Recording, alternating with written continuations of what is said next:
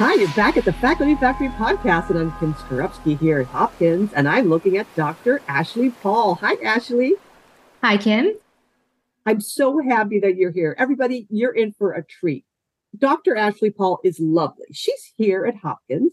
She is an assistant professor in neurology. She is the clerkship director for the Neurology Core Clerkship in the Parkinson and Movement Disorders Center and drum roll, the big news this past weekend that Ashley didn't even know that we see her face plastered in our grocery stores and on bookshelves is she was named one of the top 100 doctors in Baltimore. Congratulations, Ashley. Thank you. Thank you so much. And thank you so, for having me. Yeah, it's so cute that you didn't know about it your friends are congratulating you. You're like, what? For what? I love it. exactly so, what happened. Friends, let me set this up for you. Ashley is just this super cool person who every time would run into each other and talk to each other, she is this font of like interesting, cool hacks and tips and apps and sites. And she's all about uh, time management and efficiency. And every time I meet with her, I'm like jotting down notes. I can't even keep track of all the stuff that you, the cool things that you know. And I was looking at your signature file, Ashley, and you have your Clifton, your five Clifton strengths listed there. Yes. And it makes so much sense because they are harmony, positivity, relator, communication, connectedness. And those all speak of such such um I don't happiness and joy and connecting people and bridge building and building community. And I love it. And I love seeing people's Clifton strengths because it always reminds me of how we can complement each other and help um, amplify each other's work by building on our own strengths. So thanks for sharing your Clifton strengths in, in your signature file. But why don't you talk with us today about kind of like why don't you take it backwards? Like how does it you you how did you come to find out so much and know so much about time management and efficiency um, in academic medicine? Well it really began with the research i used to do in happiness. And not a lot of people know this about me but um, when i was an undergrad i wrote my honors thesis on what happiness looks like. And it was a cross-cultural study where I looked at how uh, Eastern cultures versus Western cultures look at happiness and other factors that influence our happiness, such as our feelings of optimism, our feelings of how we perceive the world, the type of barriers and boundaries that we put up. Um, and it was it was very interesting. It was a lot of fun, and it was something I thought, huh, I could keep studying this. And I feel like I sort of did as a hobby. and I would pick up a lot of books about how to live a happier life. And eventually I came to realize how much time management and happiness are intertwined and how we always feel like we don't have enough time in the world. And I feel like if you speak to anyone, no matter what their profession mm-hmm. is, whether they're in academia or whether they, you know, no, it doesn't matter, right? Any any profession, any job, any person in 2023 will feel like they have no time. And there are a lot of studies out there that show that that may not be as true as we think, that some of this is cultural, especially in the United States. We have a huge emphasis on productivity and work is so much a part of our identity, whereas in other countries, that's not the case. And so in some other cultures, certain things that help build time for happy and healthy habits are built into the culture. Whereas in the US, you sort of have to try to carve that out for yourself, I feel like.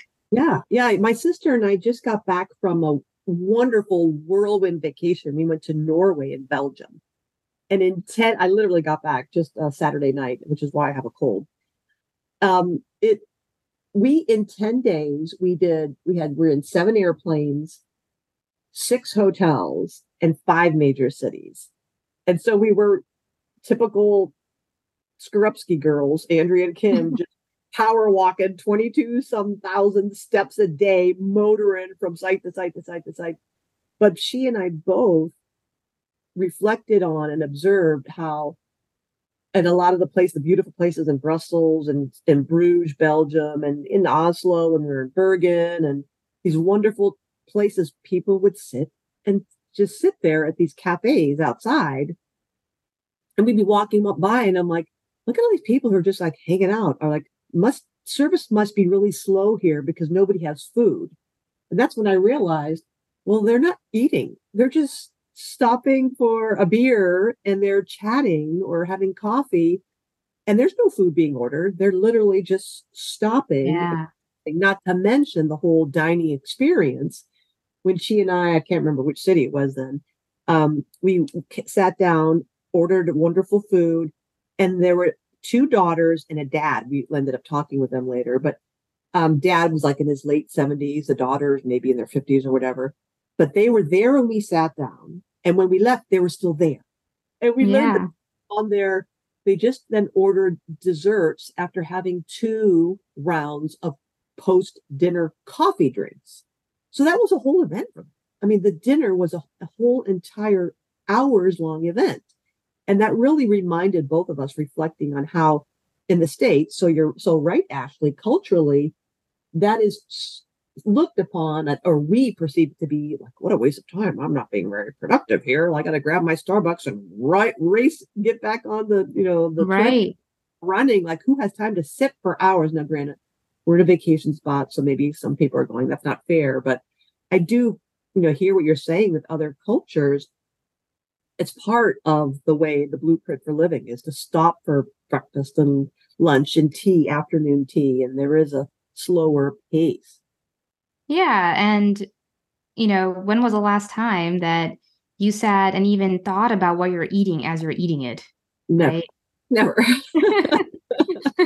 right. And were you really then present for that meal? If if you're still kind of working and looking at your emails while you're eating, you know, it, it's a funny thing, but when you're actually thinking and experiencing your meal, it doesn't actually necessarily have to take that much longer but you get so much more out of it. And right. so I have tried to incorporate these kind of things into my routine because it really does impact my sense of time and then therefore my sense of happiness and my well-being. And so I might I try to make sure I go outside at least once a day and just go for a walk and with no purpose. Sometimes the purpose is to go to one of my favorite coffee shops and get coffee but but then it also becomes a source of interaction and you know even just that exchange with the barista saying hey how's it going? How's your day going? Or mm. hey look sure looks busy in here. You know it's those little interactions actually do make you feel good and it empowers you to actually work better. So you know I, I think sometimes when people try to be productive they don't think they can take a break or they feel like they can't do these little things or i have to eat lunch while i'm working or the work won't get done but the reality is that you won't do your best work and it may actually even take longer when you don't give yourself that time to recharge even throughout your day you know I, we're, we're good well, i don't know if we're good at this either but we do take vacations right we we right. try to go on vacations to recharge but really we should try to build a, these little micro recharges throughout our day and mm-hmm. maybe even on the weekend or one day, you know, you set aside saying this is kind of like my vacation day. Although you may not be traveling, you can treat it as like, you know, this is the day that I treat myself and I'm not going to worry about anything. And and so Saturdays tend to be, for the most part, of course, you know, sometimes things come up, but Saturdays are sort of my recharge day. I'm in vacation mode. I don't open my laptop. Um, I don't touch work at all. I don't look at my emails um, knowing that Sunday I'll start getting back into it and start prepping for the week ahead. Yeah. Well, I think it's so important what you're saying that, and you said something that made me reflect on um, my next door neighbor ran the Chicago Marathon a couple weeks ago, and she had her best record and a personal best time, despite the fact that the last she's on mile 22, almost to 23, and she said, "Oh my gosh, I hit the wall. I don't think I can do this." She texted, she had her phone with her, texted her sister who's run marathons. And her sister said, Alyssa, you have this. Walk for a minute and then run for a minute. walk for a minute, and then run for a minute. And she said that kind of like, I can't do that. But she did. So she slowed down to walk for a minute and then run and then walk and then run. And she still got her personal best time. So yeah. I think it was reminding me that we tend to get in these panicky modes thinking that I got to go 100% or it's all or nothing without recognizing that exactly what you're saying. If it sounds counterintuitive, but the paradox is if you slow down, if we slow down and take that big, you know, recharge of air and oxygen and moving our bodies and like maybe switching the lens or the framework that we look at things, that can actually make us better versus stuck in that stale groove and thinking that we're just going to muscle through it. Um, which could end up, like you're saying, take it end up taking longer because either you're exhausted, so you're not doing your best work, you just have to redo it later, mm-hmm. or um, you're just such in such a crunchy place that you can't motor through it because you're just you're exhausted and you're you're just it's it's slogging through something that if you'd step away for a minute you could come back and then you could skate through yes and i actually try to build that into my routine as well the idea of even switching up what you're doing so that you don't end up in the slog um, this is not actually something I read anywhere. I just sort of started doing it on my own, but it was probably inspired by a lot of the things I read. A lot of things that we just talked about, you know, uh, are not just based on my own personal experience, but um, there's a book called Happier Hour by Cassie Holmes, who does talk about the importance of having moments and being in those moments in order to help recharge yourself.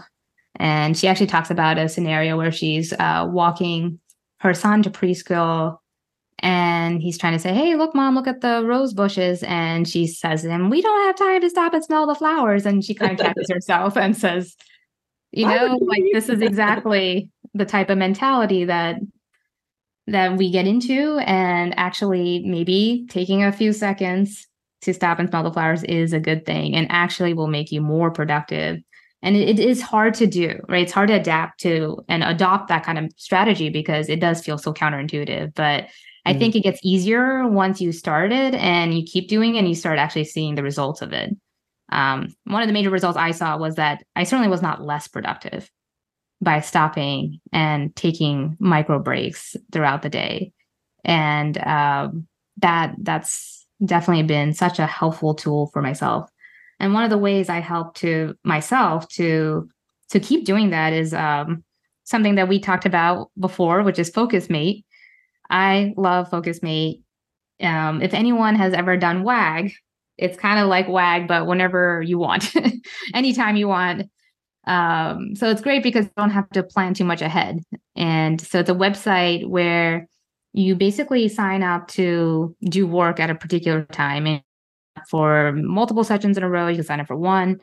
And there's some type of algorithm built in that it will find another person somewhere in the world that is trying to do work at the same time as you are.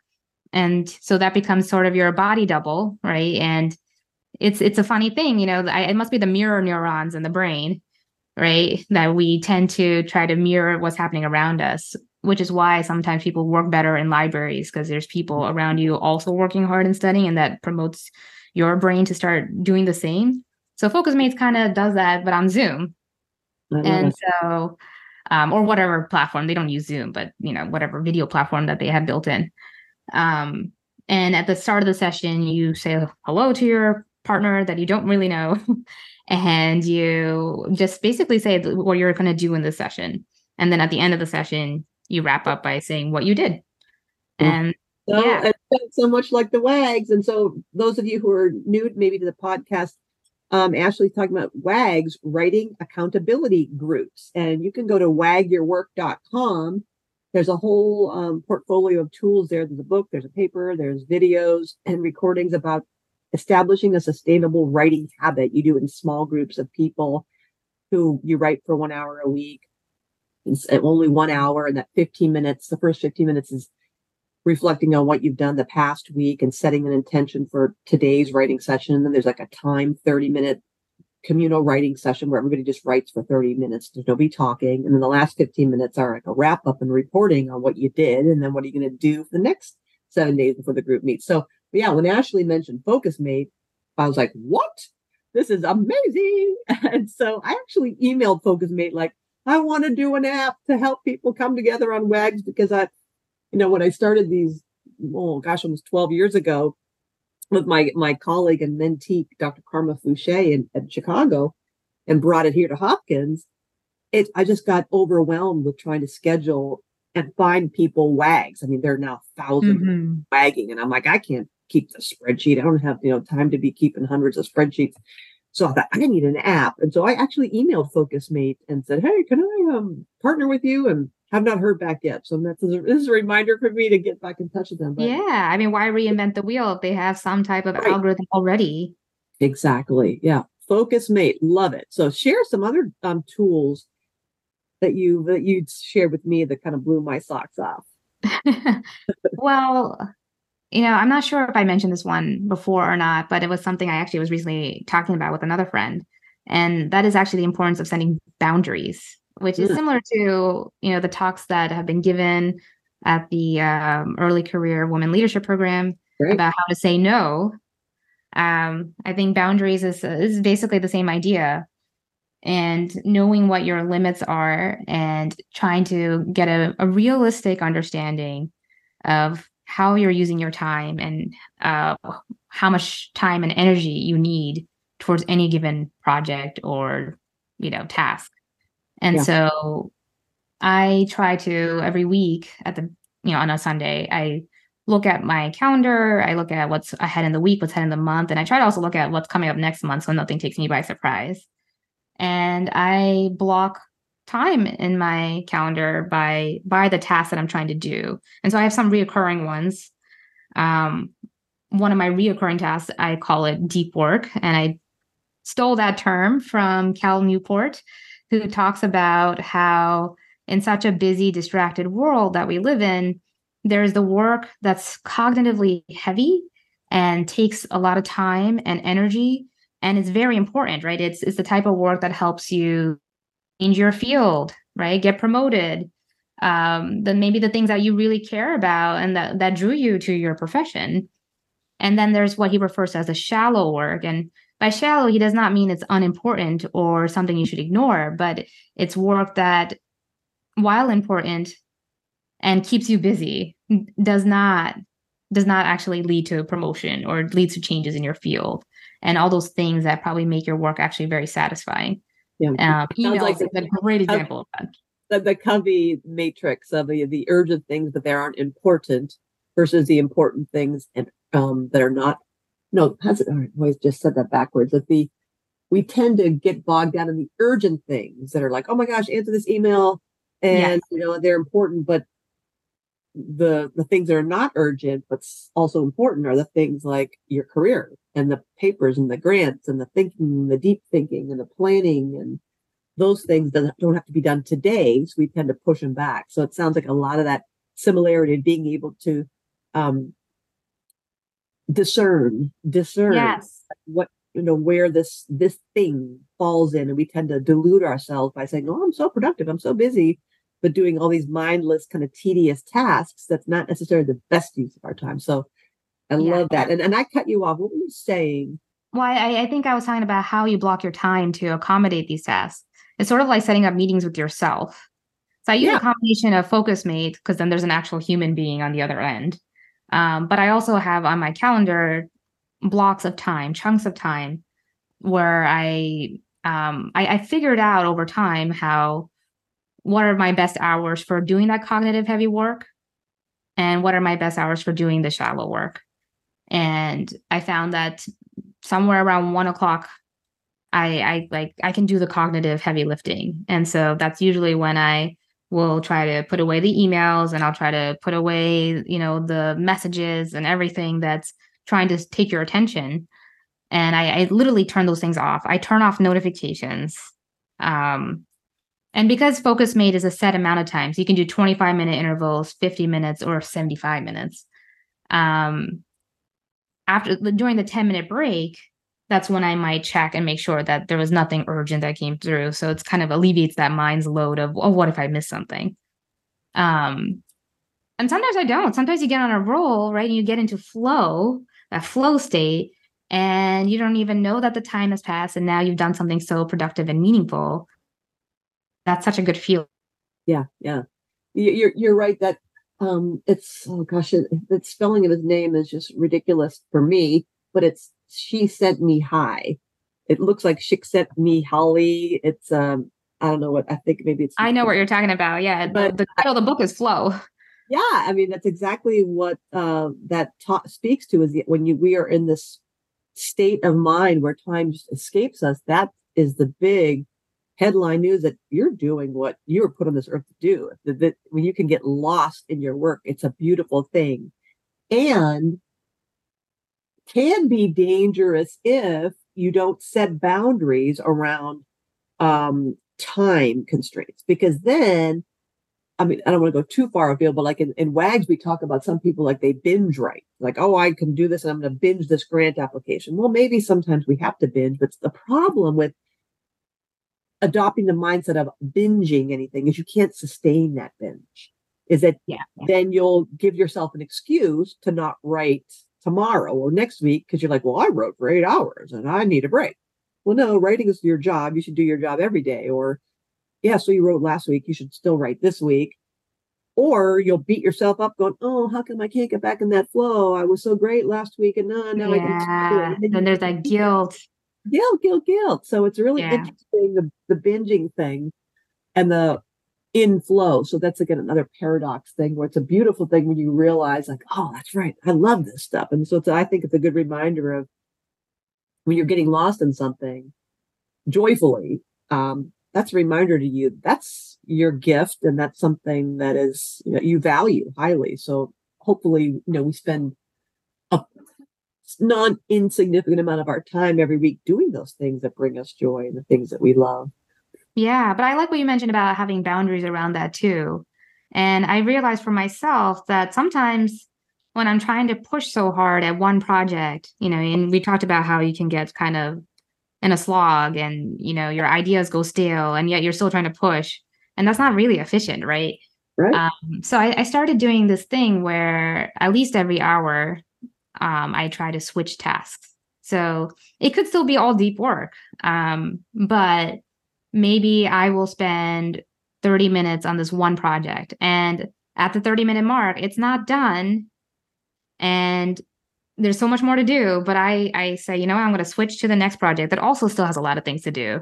Yeah. And or sometimes it's at the hour mark. I think sometimes it's hard to do it at 30 minutes but i'll do so one focus mate session will be dedicated to this project and then the next one i'm going to switch gears and do a different project. And then i'm going to come back to the first project in the third hour and suddenly i have new ideas. Yeah. because it was probably in the back of my head. And when you didn't try to shine a spotlight on that and you know put yourself on the spot and like force all those things out it comes to you later right it's, it's right. an amazing thing that happens we, we all experience that right like that thing that comes to you hours after you've talked about it with someone exactly spark an idea just yeah. to like your your like micro break ideas i don't know how many times that i've been metaphorically banging my head up against the monitor and i'll take a walk and then mid walk also i'm like oh wait a minute i could and i'm like yes exactly my brain yeah. got some oxygen. I'm moving. I'm not thinking. I'm not forcing it. And boom, there's the idea. Mm-hmm. Or you wake up from a nap, or you wake up from a dream, and it's there because your brain is like, see what I can do for you if you just relax a little bit. Thinking the metaphor of like cooking, of those people who cook, where you know we're like frantically, you know, like a maniac in the kitchen, chopping up vegetables and making a soup, and I'm tossing it all into a, the crock pot or a big soup pot and then you know heating it on high blast and i'm like come on be soup and then you're like that doesn't taste all right but if you put it on simmer let it sit and come back to it later or tomorrow guess what? That soup's even better. Yeah uh, because you let it cook and you let the flavor let simmer. Right? And so the same yeah. thing i think sometimes our brains are just like you give me a minute? I mean let me think and stew and let me marinate on this idea. But we're always like, no time, no time, no time, go, go, go, go, go. Yeah. And, and, and the I- irony of slowing down can make you faster. Exactly. I have not learned how to apply that to cooking yet. um, But one thing I also found helpful is that when you do get those aha ideas when you're out for the walk, now you don't want to forget it, right? You're like, oh, this this idea is now burning. And so I found that dictation tools on your phone are very useful in those moments. And you know, you could just use Siri or you know what depends on what you have an Android phone.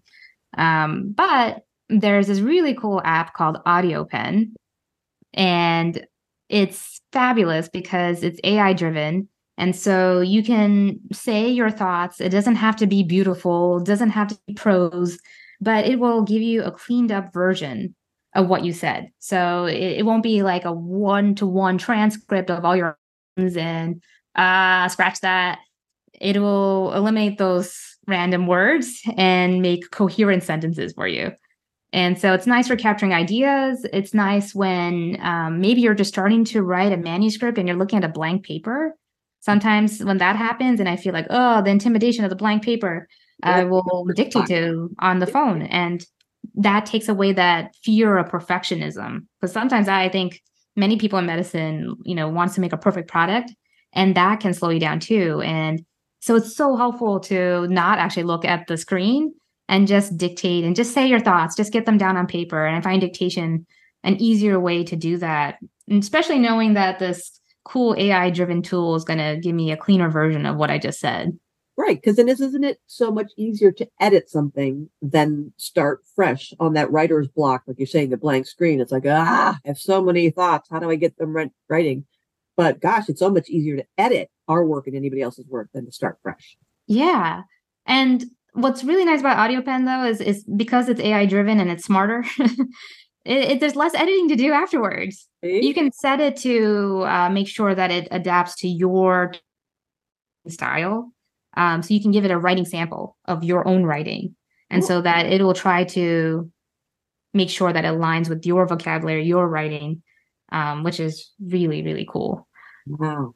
Yeah. You know, Ashley, so I, you know, I coach so many faculty members in time management. I swear, even despite faculty, like when I met, the first meeting is always like I, I, the assignment that they have before our first meeting is to think about what are your goals, and the goals can be ABC. And I'm telling you, almost maybe 80% of faculty members, when we get to the actual meeting and start talking, it's time management. It's a lot of time management things and you said something earlier that I really want to circle back on, and and that has to do with um, saying no. Now you're you're an assistant professor, and so I get a lot of questions saying, "Well, Kim, it's easy for you to say say no. You're a professor. You're air quotes tenured. We don't have tenure topics, but you're tenured. It's easy for you to say no. You're you're older. Yeah. You're more senior. How can you talk to our listeners around the world right now who are right at your level, right at, you know, on the ladder where you are. Yeah. And how do you um, navigate the saying no despite the fear of like, oh, I'm not going to be a team player. I'm not going to be, a, you know, com- a good community, a good citizen, or I won't get promoted, or people will stop asking me to do things. Or if I say no to this, this could be like the opportunity of lifetime. And if I say no to that, then I'm not going to be on the grant. Or, oh my gosh, that that fear yes the knowing, cognitively knowing that no is a complete sentence and we should be judicious in how we spend our time. It should be mission centric, but also ma- balancing that with if you're a newer faculty member and you're trying to build a career, do you want to be that person that's like, don't ask her? Ashley says no to everything. Saying no for me is still a work in progress. And it's not an easy thing to do because there are so many great opportunities at Hopkins and genuinely I'm interested, right? It's like I actually really want to do this and it is a great opportunity and what if this is a thing that furthers my career? And that makes it really hard to say no to all the different things out there. But one of the things that has really helped me was actually t- looking at my mission statement. You know, so I'm glad you brought up being mission centric and I know a lot of people might have heard this before and think like, okay, yeah, sure, whatever. But it it is really helpful to think about your career trajectory. Like what why are you here? And what are you really hoping to accomplish? Like what what makes you wake up every day? And um sometimes you can even think about that in one word. And for me, I realized that I love teaching and making things clearer to people. And that's what makes me hopefully a good medical educator. And that's, I think that's why my patients like me because of, of the way I teach what's happening to them, to them. And when I teach about why we're choosing certain medications and things like that, and looking at things through that lens has been helpful for me to think about okay, does this new cool opportunity really fit that mission? Am I getting excited because this person's excited and their excitement is just transferring to me? Sometimes that happens too. Um, that's been helpful to just keep the lens in front of you. The other thing that's been really helpful, and again, still a work in progress, is building up a Gantt chart. Uh, so having a timeline of projects, knowing when the deadline is, and if there isn't a deadline, making one, right? And then sort of working backwards and saying, I need this amount of time to do each piece of that project. And then looking at your calendar and seeing where the projects overlap. You know, um, maybe you will still want to do those two projects simultaneously, or three or four, or however many. But at least it gives you a better idea of how you're going to spend your time that month, right? You're, you're oh, wow, this is going to be a busy week because I have multiple deadlines that have come up in the same week. Mm. And knowing that at least ahead of time can help me at least plan for it, give myself more energy for it, think about what I'm going to need during that week to accomplish everything. Um, but another thing is then knowing that I'm going to need to say no to other projects because, hey, I booked up all my time in my calendar for these projects. And if I take on one more, there's just not enough time to give anywhere else. So physically yeah. putting it on a calendar or a Gantt chart or whatever format you like you know having it visible to you in some way um, is is helpful because then it just it's like a reality check right? It's like you're looking at this and you know there's an optimism optimistic person in all of us i think that thinks that we can do more than we can. Um, in fact i was listening to a podcast i think it's called being superhuman hmm. and they talk about how we as humans are very poor at estimating how long something takes and so, one of the recommendations they make, even just on a day to day basis, is you know, look at the things you have to do today and what are your top priorities for the day. And you should only pick two or three. But these are the things that only you can bring to the table. So, you know, in the morning, I'm looking at my list and saying, okay, what is the unique thing that Ashley Paul is going to bring to the table today that that is my top priorities today? And under those things, then you break it down into smaller bite sized tasks, right? Like literally, what's the step by step? And you estimate how long each of those steps take you. And if you say, oh, okay, I think this, you know, at first I got to start by emailing my co authors. I don't know, I'm making this up right now, but uh, that might take me two minutes. Um, let's just say I'm estimating that. Uh, whatever time you estimate for each step, double that because that's more closer to reality. It's going to take you double what you think. And I started keeping a chart of like a here's the task, here's my estimated time, and here's the actual time. And it is true that the the doubling is usually closer to the actual time something will take.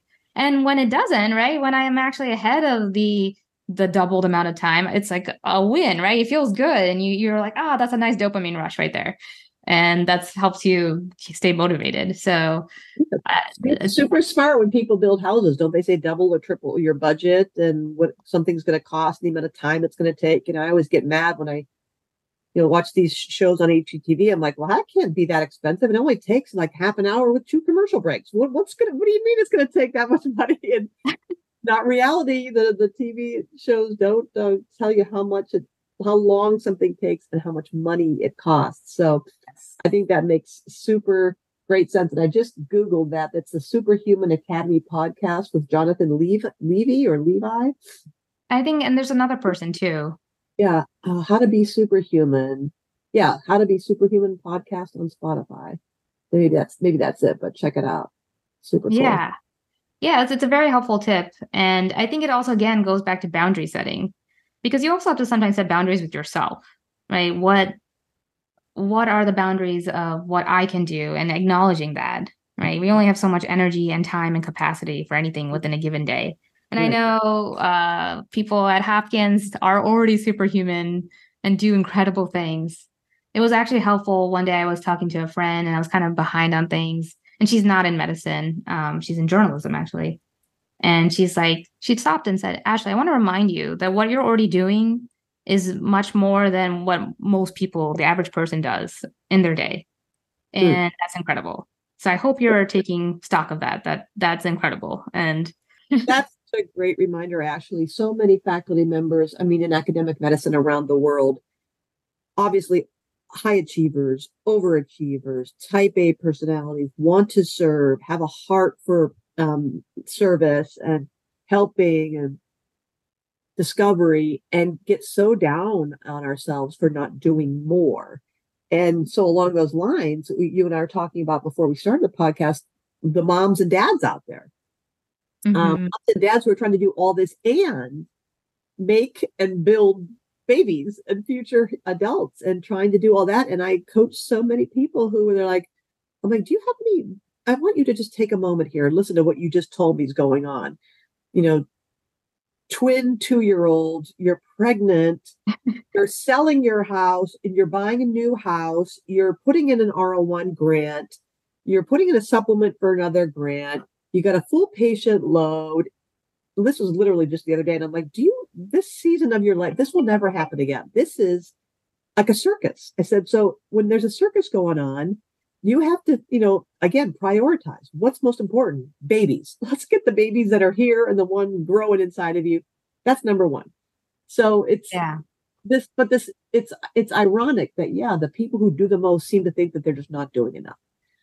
Yes, exactly it's exactly that and it's a it's a fallacy right it's not really true you're doing so much and you're making such a great difference and i think we don't take enough time to acknowledge that individually but also as a community in medicine right you know i think part of that is built into the culture of these right. expectations um, whether we put that on ourselves or on each other and so it's I think very important to stop and show ourselves appreciation appreciation for what we do and also others. I you know like this is also a good cue to tell people and remind other people around you, hey, I see the hard work you're doing.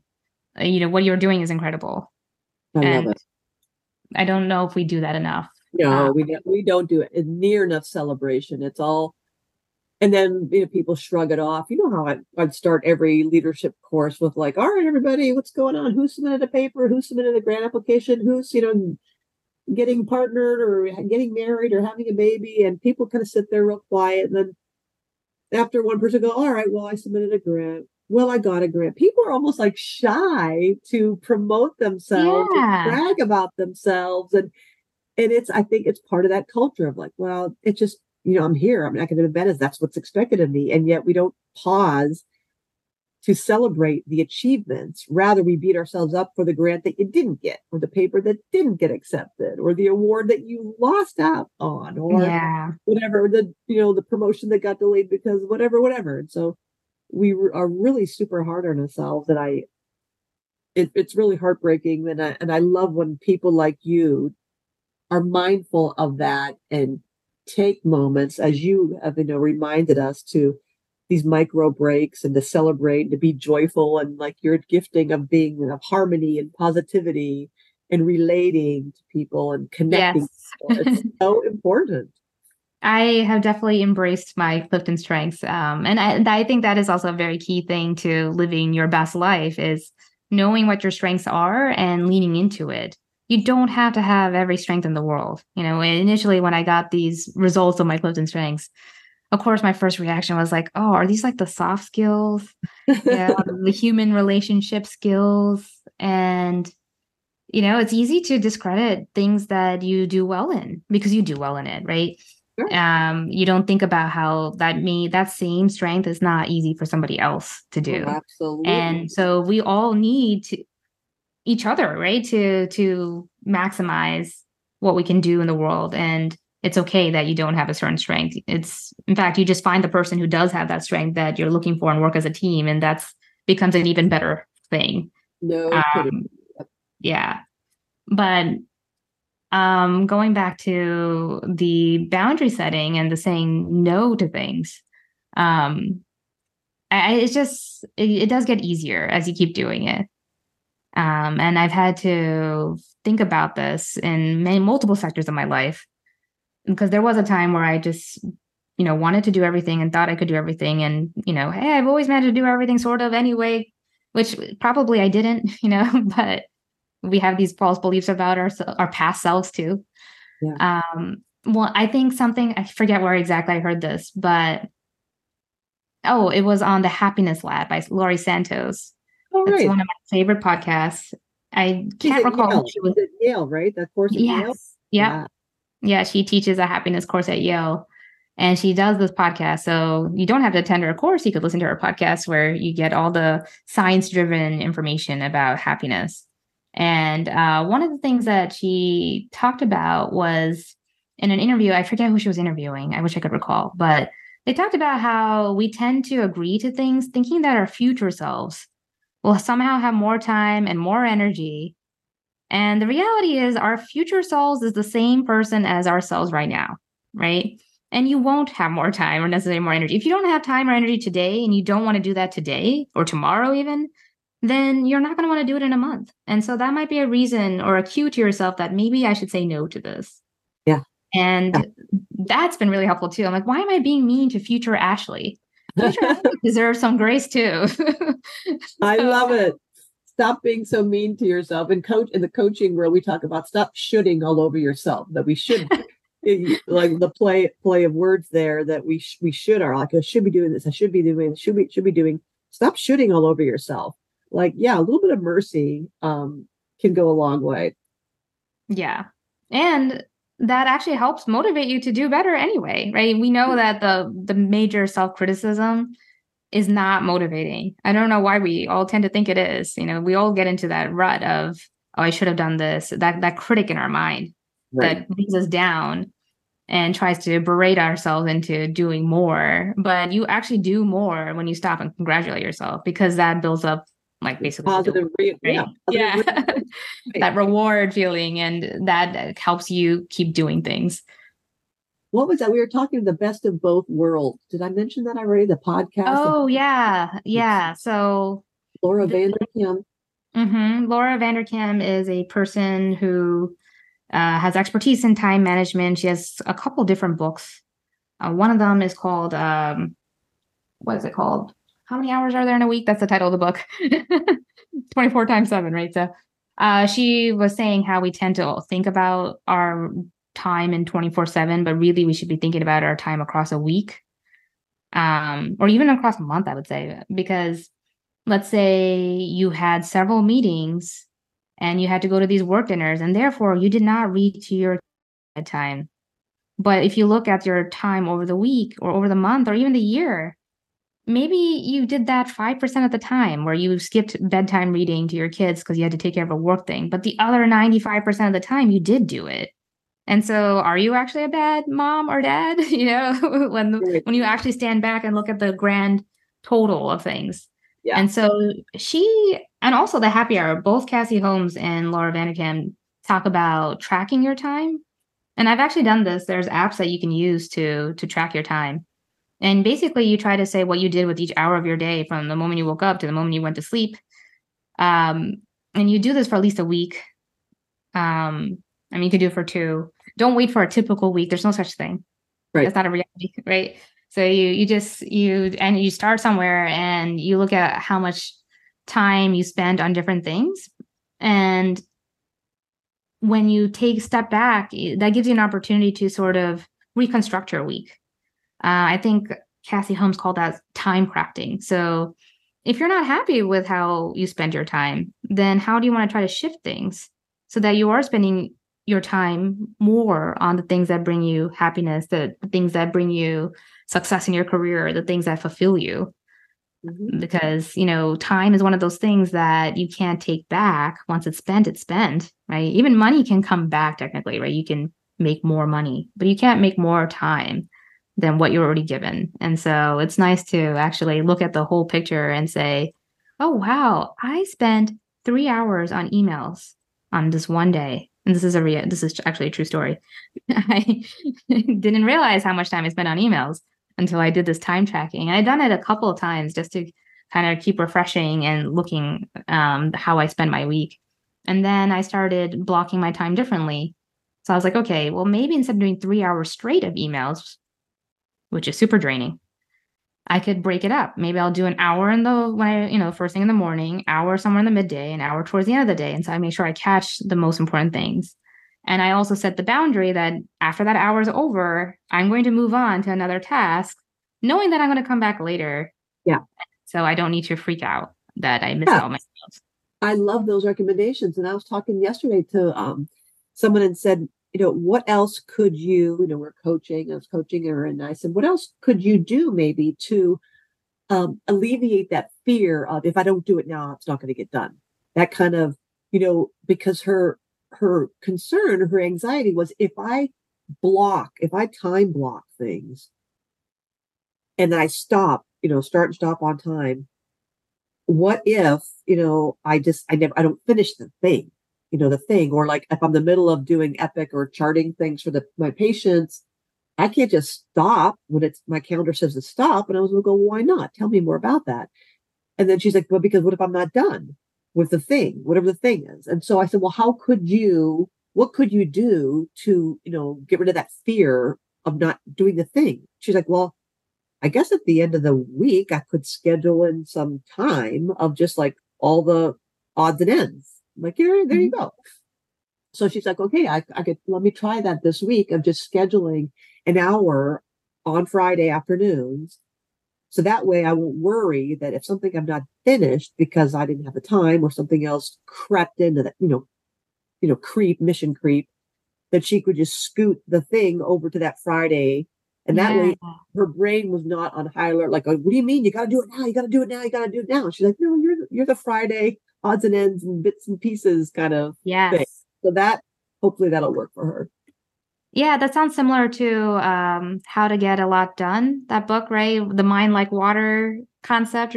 Because if you don't, yeah, have that safety net, it's you didn't really take it out of your brain, right? And and so then it's just humming in the background. I love that. I love that uh, blocking off time for for the things that could get in the way or for or for to alleviate that fear of what if I don't come back to this or what if I don't finish this? Yeah. And I definitely felt this when I first started trying to manage my time this way. And all I can say is that, especially since I track my time, I can actually say this in an evidence based way that my productivity has only increased because I did not get lost in the one task that I could spend three hours straight on. Right. And and I still accomplished the same amount of work, right? Like the work I had to put t- towards the emails, towards my in basket with patient messages. Those things did not suffer because I put it, I, I stopped part way and I switched to a different task, such as working on a manuscript. But if I didn't switch tasks, if I didn't force myself to put it down and move on to the next thing, the other things did suffer. And so it's a, it's a lot nicer when I'm at the end of the week and I'm like, wow, I actually made progress in all these things. Like I move the dial. So, you know, maybe none of these manuscripts are done yet, but they all have made progress so that I'm not at the, you know, the last hour, the 11th hour trying to just finish it in a hurry. Yeah. And I actually did good work in it. And it was actually not a bad experience, right? It wasn't st- as stressful. Uh, because one thing I think I want to get back to you know, we were talking about how when you ask people at the start of a meeting, right? Like, what are the announcements? Did anyone submit grants? Is, is there anything that to celebrate? And people kind of reluctantly say things and maybe not even joyfully say things. Uh, you know, I, I think the problem here is that we have an expectation that once we achieve this certain thing, we're going to be happy. But there's always another thing to achieve. And while the product can bring happiness, it's really the process, right? So you, you have to enjoy the process of what you do day to day. And if you're not careful, it's so easy to get overloaded by all the different demands on your plate and not enjoy the process and just get lost in three hours of email. so I I think making the process more enjoyable actually makes the product more celebratory. Oh. And and then it's easier to stop and congratulate ourselves on what we did because we actually enjoyed what we did day to day uh, for the most part. Of course there's going to be things that come up and you know yeah. Oh, i love it. That and that to me sounds sustainable. And it sounds like this model is something that we're focusing on the process is a sustainable way of living and a habit that is something that will carry you through your career and especially knowing that it's grounded in your values and our that's why our values and knowing our values are so important that once you can figure out our values in life and figure out the processes and efficiencies and the the micro breaks and the joy this is something that okay you you may not have that fear of like how can i do this for the rest of my life? Rather it'd be like i can do this for the rest of my life. I've yeah yeah. Yeah it's, like the you know you know the long the marathon right? Like you're not gonna run at full speed the whole time right? You, you want to pace yourself. Um i have to give credit to tiny habits by bj fogg because i don't know if he explicitly says this but in terms of sustainability um it did help me not blame myself. And i think we all have a little bit of that guilt that comes with not doing things well or as well as we think we should. We put such high expectations on ourselves. And in the past, I might have said to myself, like, oh, Ashley, maybe you're just not good enough, you know, or maybe this is, you just can't do it well enough. Um, and now instead, I step back and say, what do I need to tweak about my process? There's, I'm not flawed as a person, right? Yeah, right. I'm, I'm a decent person. I'm a decent physician. I'm a decent teacher. I like to think. Um, so what can I tweak about the process of what I do to make this better rather than what do I need to change about myself as a person? I don't need to change myself. I'm happy with who I am, right? Like we all should embrace yeah. who we are, embrace our strengths. Um, who I am versus what I do. You know? Yeah, exactly. Yeah. Um, love it. Love it. The tiny habits gave me a model to think about that. So he talks about the action, behavior, and then like the congratulatory stuff, like the ABCs, right? So what is the action that you're or habit that you're trying to create? Um, oh no, I'm sorry, that's anchor. It's anchor behavior. Uh, I apologize I'm totally misquoting this, but basically the behavior is the habit you're trying to create. And you want to anchor it to something you already do because it's really hard otherwise to sustain a new habit. So his example is kind of a silly one, but it's uh, he was super embarrassed when he went to the dentist and they caught, you know, dentists always know that you didn't floss your teeth every night. And he's a behavioral scientist. so extra embarrassing. Like, how did you forget to floss your teeth? Um, so I think he created the anchor of brushing your teeth. That was an easy anchor. The behavior was flossing, but he made it so easy. He made it such a simple, simple, simple task that it wasn't something that should bring stress. So he, he just told himself, I'm going to floss one tooth and that's it. And I'm going to be happy about that.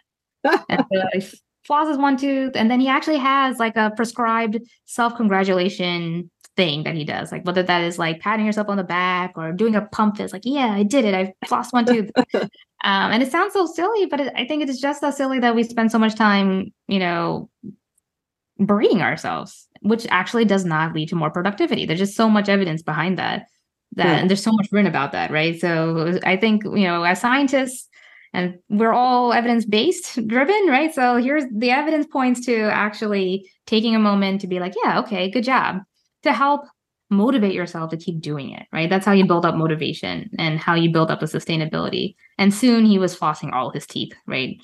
Um, and so i've done similar things for myself um, to try to build up yeah. habits that are sustainable. And it really does work. Um, and when it didn't work, I went back to the process. What are the barriers for me to carry out this action? Like, was my anchor not a good anchor? You know, maybe it's not a consistent thing. Um, was um, yeah, was there something else in the way? Um, another example I think he gave was of a woman who super productive at work, you know, like very organized, very successful, but just couldn't figure out how to get out of bed and exercise in the morning. She's like, I would wake up on time, but I wouldn't go exercise. And eventually, together, they discovered that her barrier was that phone first thing in the morning. Was that what? Doom scrolling. It's like when you're Doom looking at scrolling. Oh. right, like yeah, face, Twitter. I think they call it X now, whatever. Uh, social media doom scrolling, right? And uh, oh yeah and then you suddenly it's time to go to work right it's not you lost your time to exercise and so um i think she created a new habit of putting the not using her phone as an alarm right? So now the anchor became an ordinary alarm clock that you wow. couldn't, you know, or you can't doom scroll on your a radio alarm, old fashioned radio alarm clock. Yeah. yeah. And so sometimes you just have to step back and see what's getting in the way of your process and then think about how to reconfigure, re- strategize again to get around that. Love it. Oh, see what I'm talking about, friends? I told you you would love Ashley Paul. She has just tons and tons of tips and advice. And I'm just so happy that you came on today and shared with us, Ashley. I'm going to give you uh, the last word, but if you want to get in touch with Ashley Paul, um, Dr. Paul's email address is a paul 19 a p a u l 1 9 at jhmi.edu. You'll see her little bio on the facultyfactory.org website. But again, Dr. Paul, thank you so much. You're brilliant. But final word to you. Oh, final word. Well, I hope this is all helpful. I know there's a lot that we mentioned, a lot of different tools. Um, I think sometimes that itself can be overwhelming. You know, when I talk about this with my friends and other people, I, I know there's a resistance. They're like, well, that's great for you, but I don't think I can do that. I will say this took me years to start to develop, and it's still a work in progress. And so, just taking a step back and just I would just start by thinking about your process and pick one tool to start with and see how it goes. And if it doesn't work for you, there's other tools out there. There's so much. So, I love yeah. In, in, the, in the coaching world, again, I had to keep talking about coaching, but we say, what is the smallest change you could make that would result in the biggest difference or have the greatest yes. smallest thing you can do versus thinking, all right, I got, you know, 100 things. That what's the smallest thing you can do right now that would have the biggest impact? Exactly. And yeah, you thank you so much, Ashley. You were wonderful. Appreciate you. And everybody come on back to the Faculty Factory podcast next time. And maybe you should be on the podcast too. Thanks, Ashley. Thank you. Thanks for tuning in to Faculty Factory Podcast. The mission of the Faculty Factory is to build and support a community of leaders in faculty development who share tools, resources, wisdom, and encouragement in service to our faculty members, schools, and institutions. We encourage you to go to facultyfactory.org to find out more. Get in touch with me, ask me any questions. Maybe you want to be interviewed on the podcast. Thanks for tuning in to Faculty Factory Podcast. We'll see you next time. The Faculty Factory podcast and website is sponsored by the Johns Hopkins University School of Medicine Office of Faculty. For more information, visit facultyfactory.org.